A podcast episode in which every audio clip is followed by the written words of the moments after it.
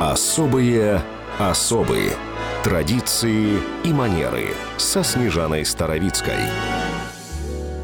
Господи боже мой, за что такая напасть на нас грешных? И так много всякой дряни на свете, а ты еще и жинок наплодил. Так, по примеру, гоголевского персонажа вздыхали украинские шляхтичи, казацкая старшина и даже великие гетманы.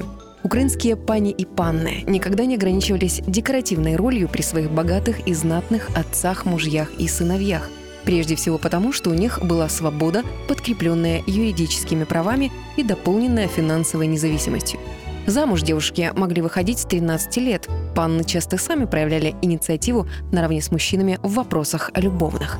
В своей книге историк Татьяна Таирова-Яковлева пишет, что женщины в те времена могли не только участвовать в сеймиках казацких радах, но и входить в братства, особые церковные союзы.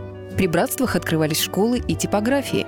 Киев, наша столица, многим обязан вдове маршалка Галшки Гулевичивне. Более 400 лет назад она подарила свою землю на Подоле украинской национальной громаде. Скоро там построили братскую школу, из которой возникла Киева-Могилянская академия. Жаль, нет в Киеве улицы, названной именем Галшки.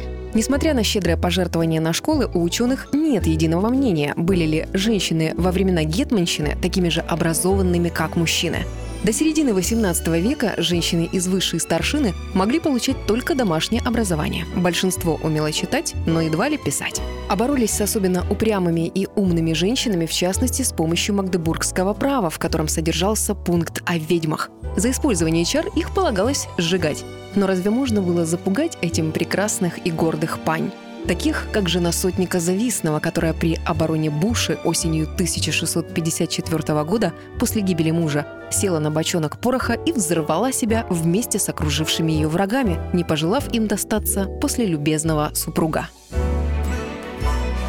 Особые особые на радио Вести.